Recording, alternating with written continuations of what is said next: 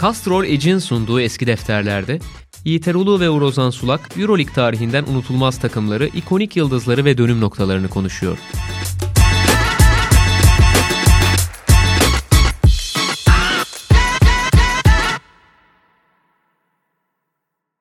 Sokrates'ten merhaba. Castrol'ün sunduğu eski defterlerin ilk bölümüyle karşınızdayız. Ben Uğur Ozan Sulak, Yiğit Erulu'la birlikte Euroleague tarihini konuşacağız ve 10 programlık serimizin ilk bölümünde Jeko Obradovic'in ilk iki Euroleague şampiyonluğunu yani aslında seneler açısından arka arkaya değil ama bir sene boş geçtiği için e, Obradovic'in iki yıllık Euroleague kariyerinde ilk iki sezonundaki iki şampiyonluğunu değerlendirmeye çalışacağız. Tabii epey eskiye gidiyoruz ama İter abi zaten senin burada olmanın da temel sebebi benim o dönemde doğmamış, senin ise orada olman.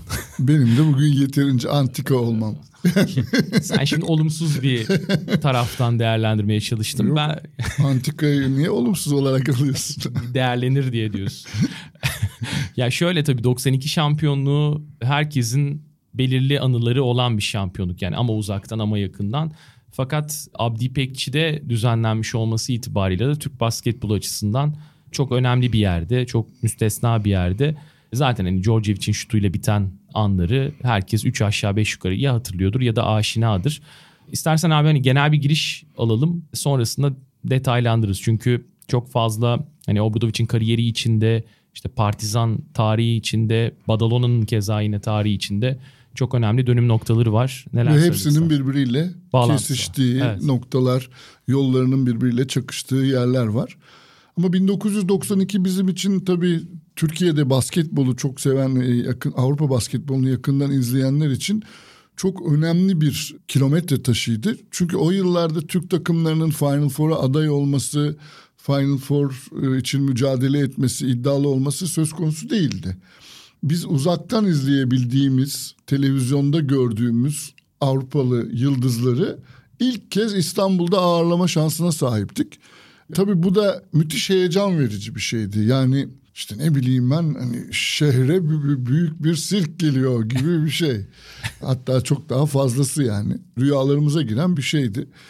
Ve bu Final Four'da yani sürprizlerin turnuvası oldu denilebilir. Çünkü sezon başındaki favorilerle İstanbul'a gelen dört takım çok farklı oldu. İstanbul'daki maçlar da gene son derece heyecan verici oldu.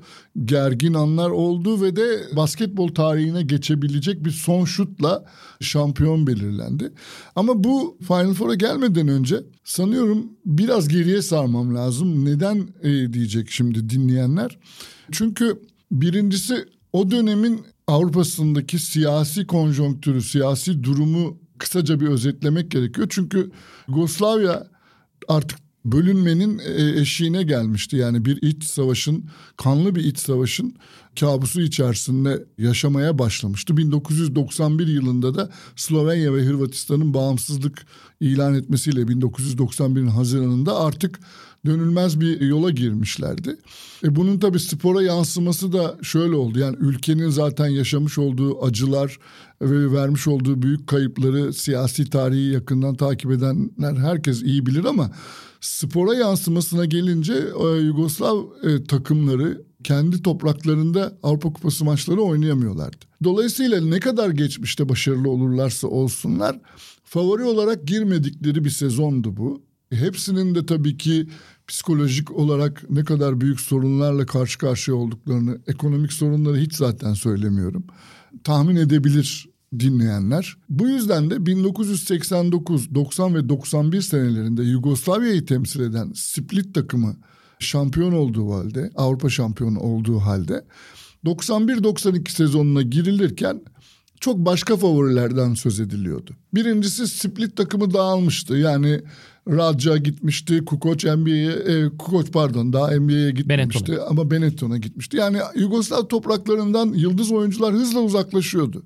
O şartlarda Split'i en çok sıkıştıran önceki 3 senede finallere gelip finalde kaybeden Barcelona'nın artık 92'de şampiyon olacağına inanıyordu herkes. Yani artık Barcelona'nın sırası geldi diye düşünüyorlardı. Böyle bir sezon başlıyor. E diğer taraftan bakınca da Partizan maçlarını Belgrad'da oynayamadığı için İspanya'da Madrid yakınlarında Fuenlabrada kasabasında oynamak zorunda kalan son derece genç oyunculardan kurulu yaş ortalaması 21,5 olan bir kadroya sahip ve başında da henüz antrenörlük kariyerinin ilk sezonunu yaşayan yani basketbol ayakkabılarını daha yeni bırakmış formasını yeni duvara asmış ve ilk defa sahanın kenarında takım elbiseyle olan ve hatta o yüzden de biraz kendini rahatsız hisseden bir Zelko Obradovic var. O da henüz 31 yaşında sezon başlarken. Şimdi böyle bir sezon başladığında yani Final Four'a Partizan'ın gelebileceğini, gelip bir de üstüne üstlük şampiyon olacağını hiç kimse tahmin edemezdi. Şimdi 92 Final Four'da tabii iki tane İspanyol takımı var. Yani Juventus ve Estudiantes, Milano ve Partizan'ın diğer takımlar. Eğer ki işte Avrupa basketbolu hiyerarşisindeki yerlerine bakarsak o dönemlerde belki hani Milano'yu farklı bir yere de koyabiliriz bu takımlardan. Çünkü mesela Juventus bir sene sonra değil iki sezon sonra Obradovic geldi. Bir şampiyonluk daha kazandı ve hani 7-Up sponsorluğunu çektikten sonra hani yok olmadı ama çok düştü o seviyeden. Yani çok uzun süreler oralarda kalabilmiş ya da hani tecrübe etmiş bir takım değil elbette Badalona. Şimdi sezonun başında Barcelona'nın favori olduğundan söz etmiştik. Fakat Barcelona çeyrek finalde Philips Milano'ya elendi. Şimdi öyle olunca bütün gözler bir anda Milano'ya çevrildi. Evet. Çünkü en büyük favoriyi devirerek gelen üstelik de çeyrek final eşleşmesinde ev sahipliği avantajına sahip olmadığı halde. O zamanlar şöyle oynanıyordu çeyrek finaller onu da hemen hatırlatayım. Üç maç üzerinden oynanıyor. İkiyi kazanan Final Four'a geliyor. Tamam ama ilk maç aşağıdaki takımın sahasında oynanıyordu. Bu biraz ilginç bir uygulama. Çünkü ilk maçta ev sahipliği avantajını daha kötü derece yapmış olan takıma veriyorsunuz. Yani ilk kazanma şansı, ilk yumruğu atma şansı favori olmayan takımda oluyor. Hatta işte o yüzden sonra bundan şikayet edildi ve değiştirildi. Şimdi Barcelona'da ilk maçı Milano'da oynadı, kaybetti. Sonra kendi evinde o baskıya cevap veremedi. Bir daha kaybetti ve daha farklı kaybetti üstüne üstlük.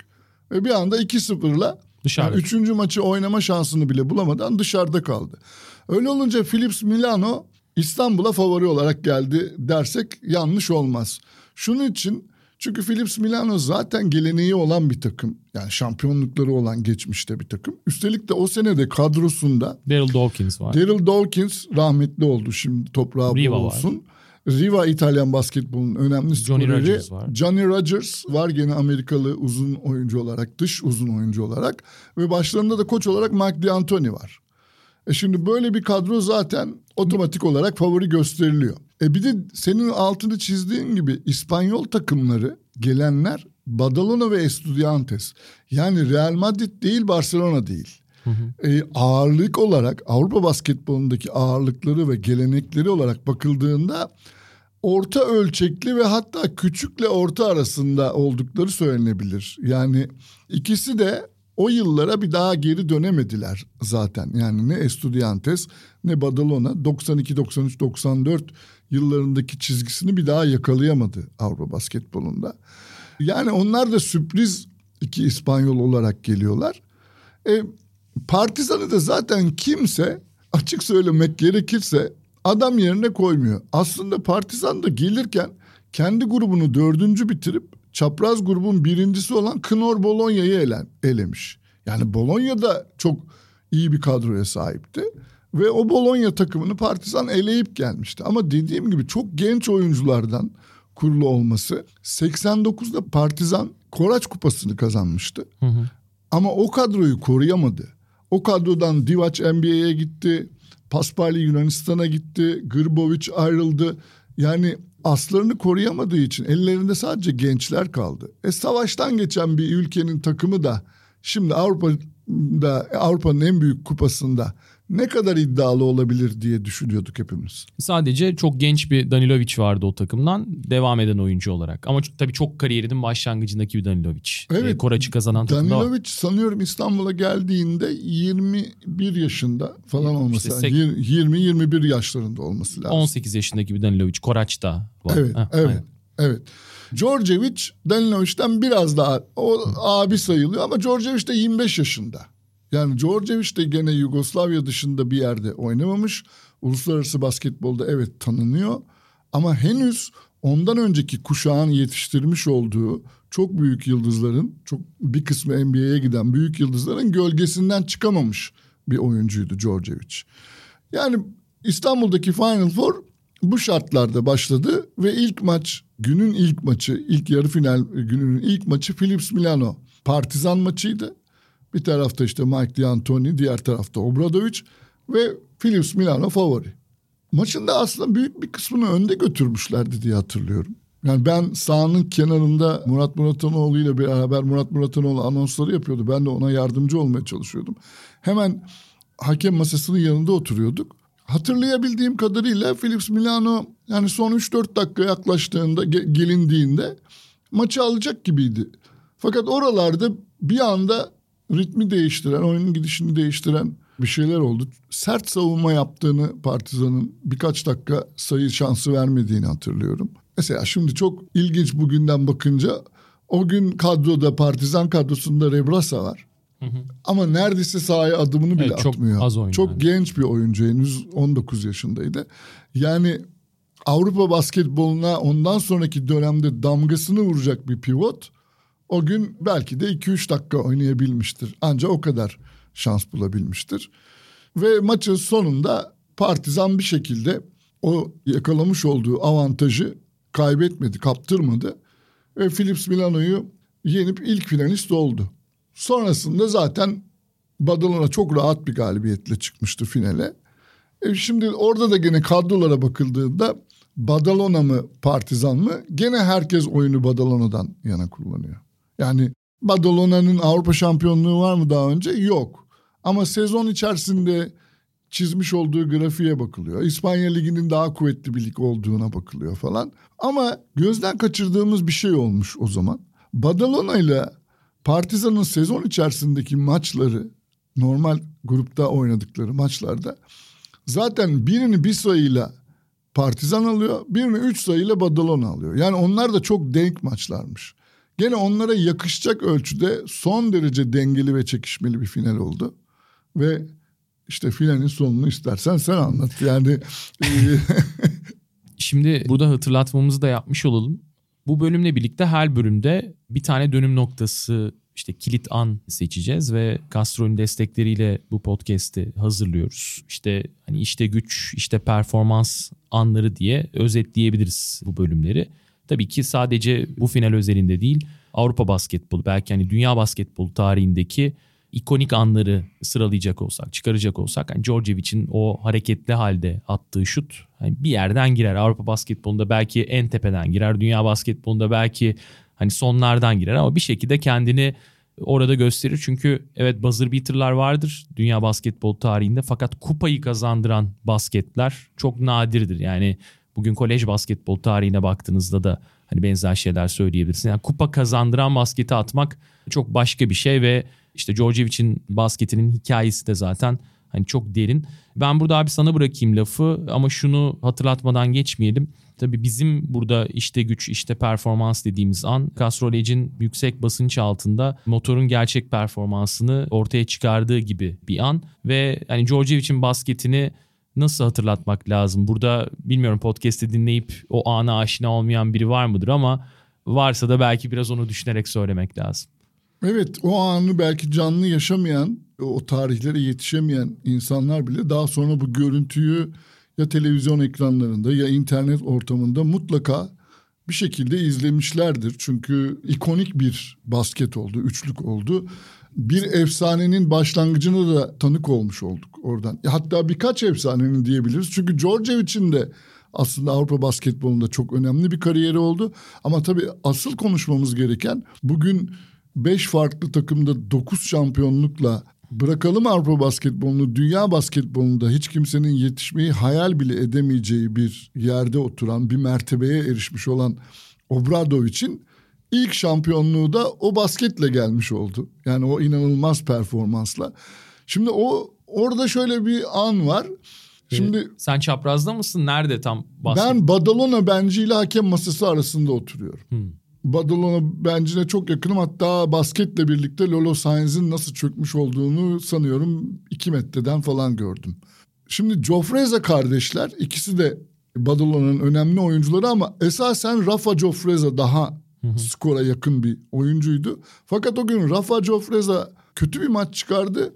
Beklenmedik ölçüde kenardan gelen Thomas Jofreza skora katkı yaptı ve attığı sayıların çok büyük bir bölümünü de maçın son 10 dakikası içerisinde attı. Gene bunlardan artık sonuncusunda Jofreza çembere giderek yakın mesafeli bir atışla sanıyorum 9 saniye kala Badalona'nın öne geçmesini sağladı. Hı hı. Badalona o sırada iki sayıyla öne geçti ve 9 saniye var ve molası yok Partizan'ın. Dolayısıyla çok çabuk topu oyuna soktular Partizanlılar ve orada Djordjevic o tecrübesiz takımın yenilgiyi kabul etmeyen en tecrübeli oyuncusu, lideri olarak müthiş bir sorumluluk aldı. Yani hızla topu rakip sahaya taşıdı ve üçlüye gitti. Yani aslında ikilik bir atış belki de daha yakın mesafeli bir atışla berabere bitip maç uzayabilirdi. Üçlüyü tercih etti ve o üçlüyü de soktu. Üstelik de hareket halinde büyük bir hızla gelirken atmış olduğu bir şut bu. Maç sonu... Maçtan sonra koridorlarda ben Djordjevic'le karşı karşıya geldiğimde yani ayaküstü flash interview gibi ona iki soru sorma şansı buldum. Bir tanesi hani o an ne düşündün, ne yapmaya çalıştın? Ya da bir başka arkadaşına baktın mı? Çünkü şunu da hatırlamak lazım. Turnuvanın MVP'si Danilovic. Herkes Djordjevic'i hatırlar o son basketten ötürü. Ama o ana kadar da takımı taşıyan Danilovic'in attığı skordu. Ve şöyle bir şey söylemek lazım. İkilinin arası kötü. Yani, Pek iyi değilmiş. Evet, evet. Sezon boyunca konuşmuyorlar. Ve işte zaten Djordjevic'in ben röportajda ona sorduğumda da anlattığı bir bölüm vardı. Hani Obradovic'in de keza anlattığı bölümler vardı. Danilovic de keza bundan bahsetti. Yani kimsenin dışarıda bırakmadığı bir konu ama sahada mesela hiç bu hissedilmezdi diyor hepsi. Üçü de sanki tek ağızdan konuşuyormuş gibi. Hakikaten de öyle herhalde. Yani sahada Partizan'da böyle takım içerisinde engel olunamamış bir problem yok gibi gözüküyordu. Yani Obradovic'in de mesela Dani, Djordjevic'le oda arkadaşı olup bir sene sonra onun koçu olduğu bir format. E, evet. Ortada. Aslında herkes birbirine çok yakın. Yani yönetilmesi çok zor bir takım aslında. Hem çok genç hem işte koç oyuncuların arasından çıkıp olmuş bir koç. Danilovic'in de Djordjevic'in de daha sonraki kariyerlerinde ne kadar büyük egolar taşıdığını bütün Avrupa basketbolu zaten gördü. Ama burada yani Danilovic ve Djordjevic'in çıkışı ve birlikte oynayışı itibarıyla da çok özel bir Final Four. Tabii şimdi bir de topu Djordjevic'in eline verdik. 9 saniye var ve kareyi dondurduk. Ama bir de hani bütün bu saydığımız insanların bir yıldan uzun bir süredir evlerinden, ailelerinden uzakta yaşadıklarını, kendi ülkelerinin dışında neredeyse bir göçmen hayatı sürerek sürgünde Avrupa Kupası oynadıklarını ve de ailelerinden gelen haberlerin, ülkelerinden gelen haberlerin hep çok kötü olduğunu, ateş altında bir ülkede onların geleceklerini ya da can kaygılarını e, göz önünde bulundurarak sahaya çıktıklarını düşünelim. Yani böyle bir takımdan söz ediyoruz. Tabii ki şunu da gene atlamayalım detayı. Dolu türbünler önünde oynanıyor. Abdi İpekçi'de boş yer yoktu tabii ki. Ama Partizan'ı destekleyen seyirci sayısının 500'ü bile bulmadığını bir köşede bir avuç taraftar olduğunu hatırlıyorum. İspanyollar çok ağırlıktaydı. Hem Badalona hem Estudiantes taraftarları. Tabii ki Badalona Estudiantes'i e, mağlup edince finalist olunca bütün İspanyollar birlik oldular ve yani salonun beşte dördü diyeyim Badalona taraftarı. Bir de o şartlar var. Ve Djordjevic topu rakip sahaya götürüyor. Bana söylediği şu. Bize Yugoslavya'da maçın sonu geldiğinde maçı kazanmak için hangi şutu atmak gerekirse onu atın diye öğretirler. Yani eğer kazanmak için iki sayı varsa iki sayıya git. Üç sayı gerekiyorsa üçlüyü dene. O yüzden ben beraberliği hiç düşünmedim. Acaba daha yakında daha uygun bir arkadaşım var mı diye hiç bakmadım. Getirdim ve büyük bir cesaretle o üçlüyü kullandım dedi. O üçlük sonra onu tarihe geçirdi. O üçlük Partizan'ı basketbol tarihine yazdı ve o üçlük Obradoviç efsanesinin ilk cümlesi oldu.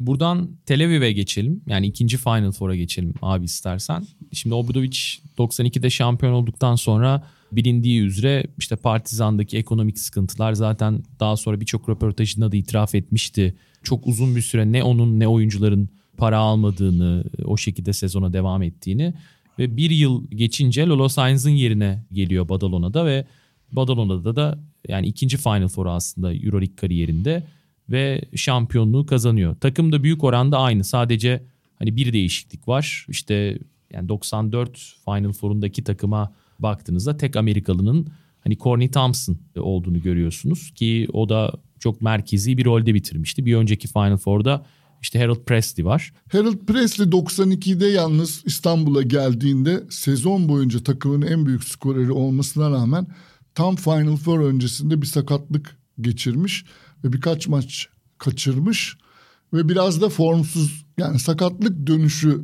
İstanbul'a gelebilmişti. Ve İstanbul'da da beklenileni veremedi Badalona adına. Onu da hemen söyleyelim. Lolo Sainz'in burada adı geçti. O da Badalona'nın ve hatta İspanyol basketbolunun efsanevi koçlarından biridir. Onu da hemen Öz, özellikle 60'larda Real Madrid'in işte Avrupa basketbolunu domine ettiği dönemde yani belki hani bizdeki karşılığını hani Aydın Örs olarak koyabiliriz İspanya basketbolu evet. Lola, Lola Sainz'in yeri açısından. Hani 60'larda 70'lerde e, domine eden takımın baş antrenörüydü. Yani Lolo Sainz bir bench'te otururken karşısında Obradovic gibi henüz yolun başında olan çok acemi diye nitelenen bir koçun olması da aslında 92'deki finalde dengelerin bir anda nasıl değiştiğini ortaya koyuyor. Ama senin dediğin gibi Halef Selef oldular daha evet. sonra. Yani Lolo Sainz Badalona'dan ayrılınca Badalona Obradovic'e teklif yaptı 93 yazında. Aslında bu biraz yani her şeye rağmen o şampiyonluğa rağmen İstanbul'daki kazanılan kupaya rağmen şaşırtıcı bir şey. Çünkü Obradovic'in henüz Avrupa basketbolunda o kadar büyük bir referansı, o kadar önemli bir pazarı yoktu. 92'deki şampiyonluk Obradovic kenarda olmasına rağmen pek çok otorite tarafından aslında onun hocası olan daha doğrusu Yugoslav basketbolunda hocaların hocası olarak, profesör olarak bilinen Nikoliç'e atfedilmişti. Yani Alexander Nikoliç zaten Malkovic'i, Ivkovic'i, Tanyevic'i ve de sonra Obradovic'i yetiştirmiş olan yani Belgrad Okulu'nun sanıyorum en önemli profesör zaten. E, ismi profesör olarak biliniyor. Yani o şampiyonluk da büyük ölçüde profesöre yazıldı. Partizan şampiyon oldu. Obradoviç kenardaydı ama Obradovic'in akıl hocası da o sırada şeref türbününde oturmakta olan Nikoliç'ti dediler. Dolayısıyla Obradovic'e öyle muazzam da teklifler gelmedi. Yani Badalona tabii iyi bir takım ama küçük bütçeli bir takım olduğunu, Barcelona'nın hemen dışında bir banliyö kasabasının takımı olduğunu da unutmayalım. Tabii şimdi 94 Final Four'a baktığımızda kağıt üzerinde daha güçlü bir Final Four. Yani şimdi hem Barcelona var hem işte Olympiakos var hem Panathinaikos var. Panathinaikos'ta Olympiakos'ta çok iddialı kadrolarla zaten hani sezona başlamış takımlar. E bir de Barcelona'nın uzun süredir hani kaybeden ama işte kazanması beklenen takım e, kimliği devam ediyor. Yani burada aslında şu çok rahatlıkla söylenebilir. Dört takım arasında kağıt üzerinde en beklenmeyeni Juventus son şampiyon olmasına karşı yani da, pardon son finalistlerden biri olmasına karşın. Diğer takımlar çünkü hani Panathinaikos'ta işte Volkov var. Olympiakos'ta e, Pascal var. Ee, Müthiş kadro. Barcelona'da Epi var. Yani acayip acayip takımlar. Hani buradan Juventus daha dar bir kadroyla. Yani biz demin hani konuşurken tabii şunu hatırlatalım. Şimdi e, İspanyol dedim ben ama e, tabii Amerikalı ama İspanya milli takımda oynadığı için İspanyol statüsünde. Yani Mike Smith e, o takımdaki diğer yabancı. Ama mesela kenardan gelen iki oyuncu yani e, Jofresa ve işte Juan Antonio Morales. Yani 7 oyuncu belki hatta 6 6,5 oyuncu gibi bir rotasyonla oynuyor e, Obradovic'in takımı. Evet Tel Aviv'deki bu Final Four'da yani hakikaten o sıralarda Yunan basketbolunda muslukların iyice açılmış olduğu, para musluklarının iyice açılmış olduğu, inanılmaz kadroların kurulduğu. Şimdi Yunan basketbolunun zaten bir takım asetleri var. Yani nedir? İşte Gallis oynuyor mesela Panathinaikos'ta. Efendim Fasulas Olympiakos'ta oynuyor. Sigalas var Olympiakos kadrosunda. Tabii ki değerli oyuncuları var ama onların yanına şimdi Yunanlılar Yugoslavya'da çıkmış olan iç savaşı bir anda kendileri için önemli bir avantaja çevirmişlerdi. Yunan vatandaşlığı verdiler. Çok değerli oyunculara, yetenekli oyunculara. Genç yaşta bazılarını devşirdiler. Mesela Tarlaç bunlardan bir Tomic. tanesidir. Tomic bunlardan biri. Tomic zaten halen e, Olympiakos'ta çalışmaya devam ediyor.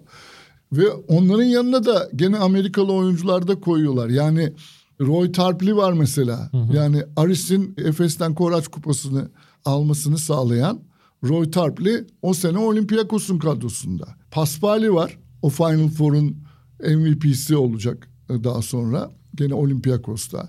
Panathinaikos dediğimiz gibi kuvvetli. Şimdi düşman kardeşlerin mücadelesi oldu yarı finaller. Olympiakos Panathinaikos'la Badalona da Barcelona ile oynadı.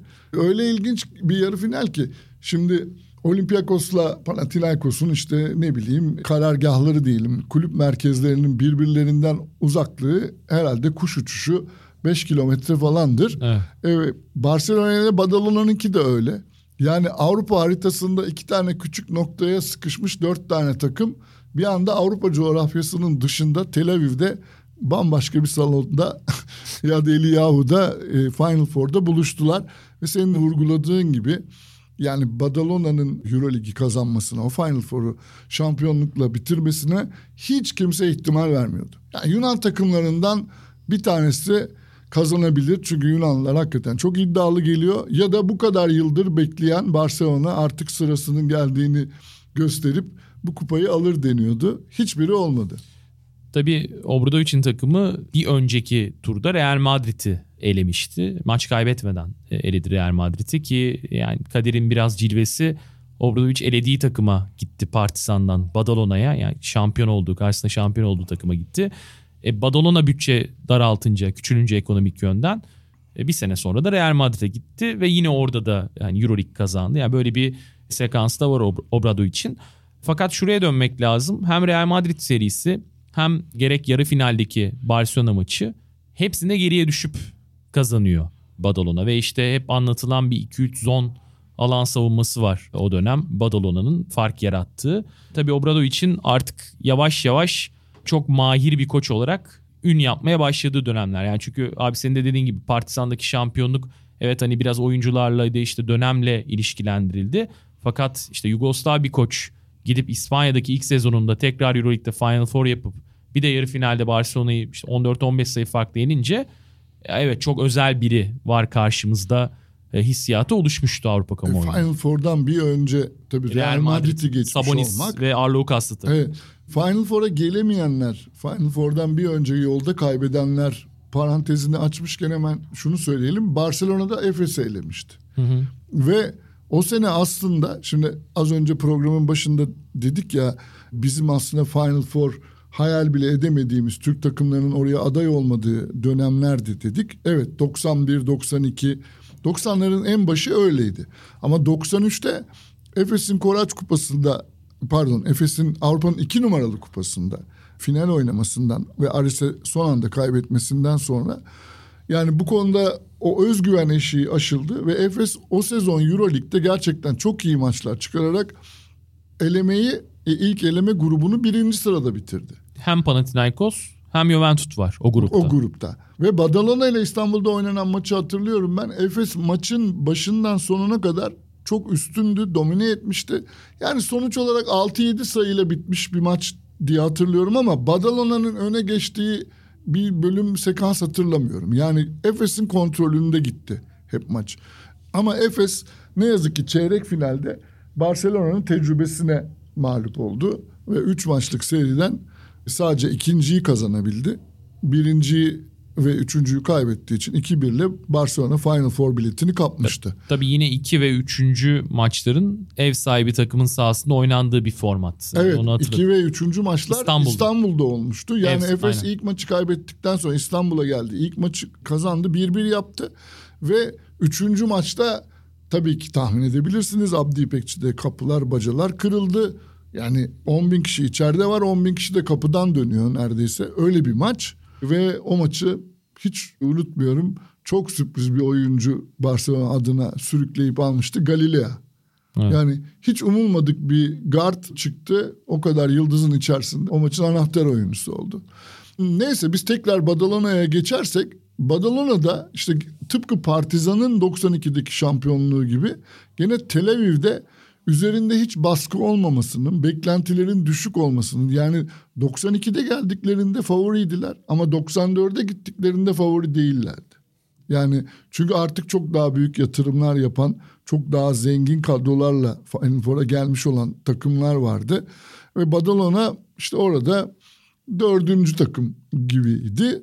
Ama Corny Thompson'ın bitime sanıyorum bir 15-16 saniye kala. Hı hı. Yani son 30 saniye içerisinde bulmuş olduğu üçlükle 16. Evet.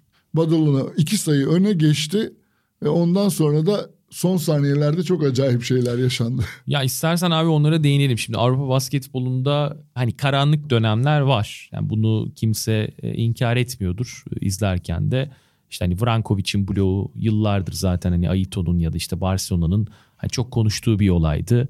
Tabii Borislav Stankovic döneminde işte Sırp basketbol adamlarının hani Yugoslav basketbol adamlarının belki biraz kayrılması ya da işte hakem yönetimlerinin tartışılması derken yani Olympiakos maçı da biraz tuhaf bir maç. Yani maç sonunda işte süre duruyor. Masayla hakem arasında bir hani iletişimsizlik mi denir? Orada Çek hakem işte Lubomir Kotleba çok konuşuldu çünkü İspanyol medyasında epey manşetlerde kalan bir figürdü.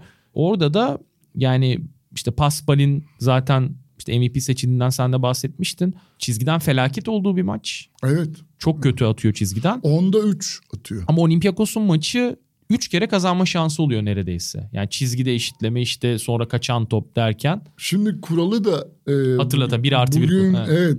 Bugünün basketbol severlerini hatırlatmak lazım. Çünkü eskiden 1 artı 1 diye bir serbest atış formatı vardı. O da şöyle eğer atış anında değilse yani foul sayısı takımın foul hakkı dolmuş ama oyuncu foul yapmışsa yani bugün iki atışla cezalandırılıyor o. O zaman bir artı birdi yani birinciyi atar ve sokarsanız ikinciyi atmaya hak kazanıyordunuz. Kolejde şu anda devam evet, eden. Aslında Amerika'da NCAA basketbolunda var. Şimdi orada 4.8 saniye kala Badalona foul yapıyor. iki sayı önde foul yapıyor. Aslında foul yapmak istemiyorlar. Ama bir topa müdahale etmek isterken foul oluyor. Ve tabii bu çizgiye Paspali'yi götürüp 2'de 2 atarsa bir anda işte maçın berabere bitmesi demek. Belki yani bitmesi demek demeyelim tabii 4.8 saniye gene kalacak ama Paspali kaçırıyor. Yani zaten o gün çok kaçırıyor da orada da gene kaçırıyor. Paspali kaçırıyor. Birinciyi kaçırınca zaten rebound'u oluyor. İkinci atış yok. O rebound'dan itibaren saatin çalışması ve erimesi lazım. Yani bugün izlemek gene mümkün. İnternetten bu görüntüleri bulmak mümkün. O 4.8 saniye sanıyorum 10 saniye falan sürüyor. Yani saat hakemi saati çalıştırmıyor. Bu bilmiyorum masum bir unutkanlık da olabilir ama maçın o anında olması pek affedilmez. Biraz Olympiakos'a şans vermek isteyen biraz iş güzel bir kenar da olabilir belki. Ve bunun sonucunda Olympiakos rebound alıp bir şans daha buluyor. Gene kaçırıyorlar bir şans daha buluyor gene kaçırıyorlar. Yani orada bir tanesini atsalar maç uzatmaya gidecek ve ondan sonra herhalde kıyamet kopacak.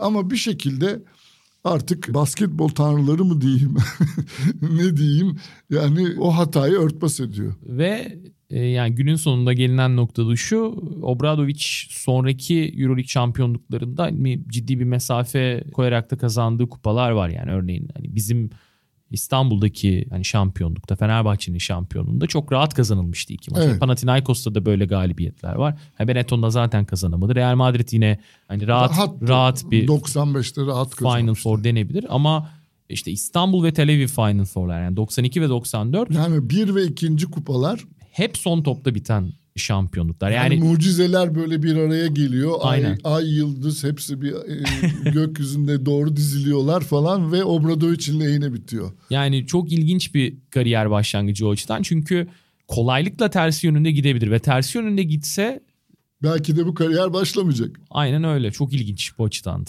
Evet ama tabii böyle bir kariyere başından itibaren tanık olduğumuz için basketbol severler olarak bence şanslıyız. Yani hem bir efsanenin doğumuna şahitlik ettik. Sonra da son şampiyonluğunu, son Avrupa Euroleague şampiyonluğunu İstanbul'da Fenerbahçe adına kaldırmasına da şahitlik ettik. E, Fenerbahçe'yi defalarca Final Four'a götürmüş olmasına da şahitlik ettik. Yani Obradovic'in kariyerinde İstanbul'un çok önemli bir yeri olduğu tartışmasız.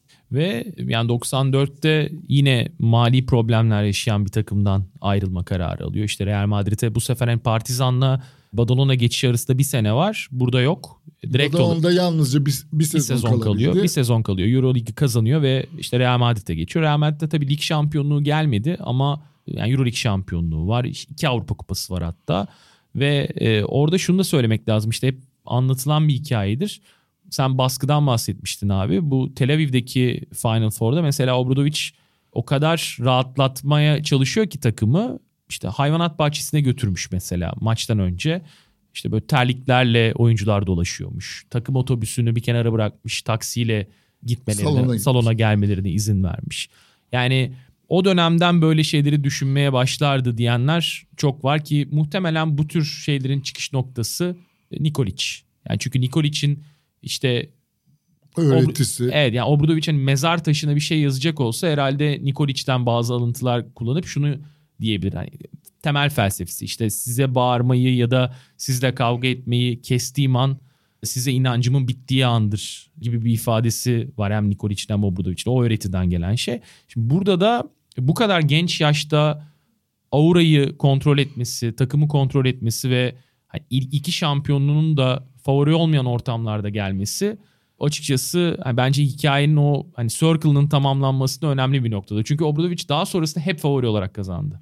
O çok ilginç bir detay doğru, bence. Çünkü doğru. Real Madrid kadrosu da beklenen bir kadroydu. Şampiyonluğu kazanmış. Tabii, Sabonis, çok, Arloukas. Çok güçlü bir kadro. E, Panathinaikos takımları zaten ortada. Benetton bence o açıdan hani tartışılabilir bir... Yani Panathinaikos'un bütün şampiyonlukları hepsi, hepsi de 2002 favori değil mesela. Hiç değil. değildi Hiç. ama evet. Ya yani çünkü Messina, çoğunlukla iyi kadrolar Ettore var. Ettore Messina'nın işte tarihe geçen bir basın toplantısında söylediği bir söz vardı. Yani Obradovic işte benim eşim bile e, Jeko'nun benden daha iyi bir koç olduğunu düşünüyor.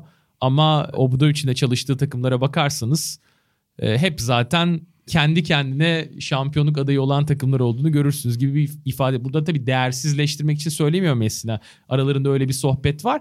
Messi'nin de kariyeri benzer şekilde ilerledi. O Doğru. da o da favori olarak başlamadı. Doğru. Yani bu açıdan da tabii iki koç titanı diyebiliriz Avrupa basketboluna ki Messine'ye de değineceğiz zaten ilerleyen bölümlerde. On, onunla alakalı da bir e, fikrimiz, bir projemiz var. Evet, böylece efsanenin doğuşunu kısaca özetlemiş olduk. Teşekkür ederiz. Bizi eğer şimdiye kadar dinlediyseniz, buraya kadar dinlediyseniz bundan sonrası için bizim kendi seçtiğimiz bazı konu başlıkları var ama hani sizlerden de bir tavsiye, bir öneri gelirse e, onları da tabii bekliyor olacağız. Ben Uğur Ozan Sulak, Yiğiter Ulu'la birlikte bu yayını kaydettik. Bir kez daha teşekkür ediyoruz Castrol'e. Yeni bölümde tekrar görüşmek dileğiyle. Hoşçakalın.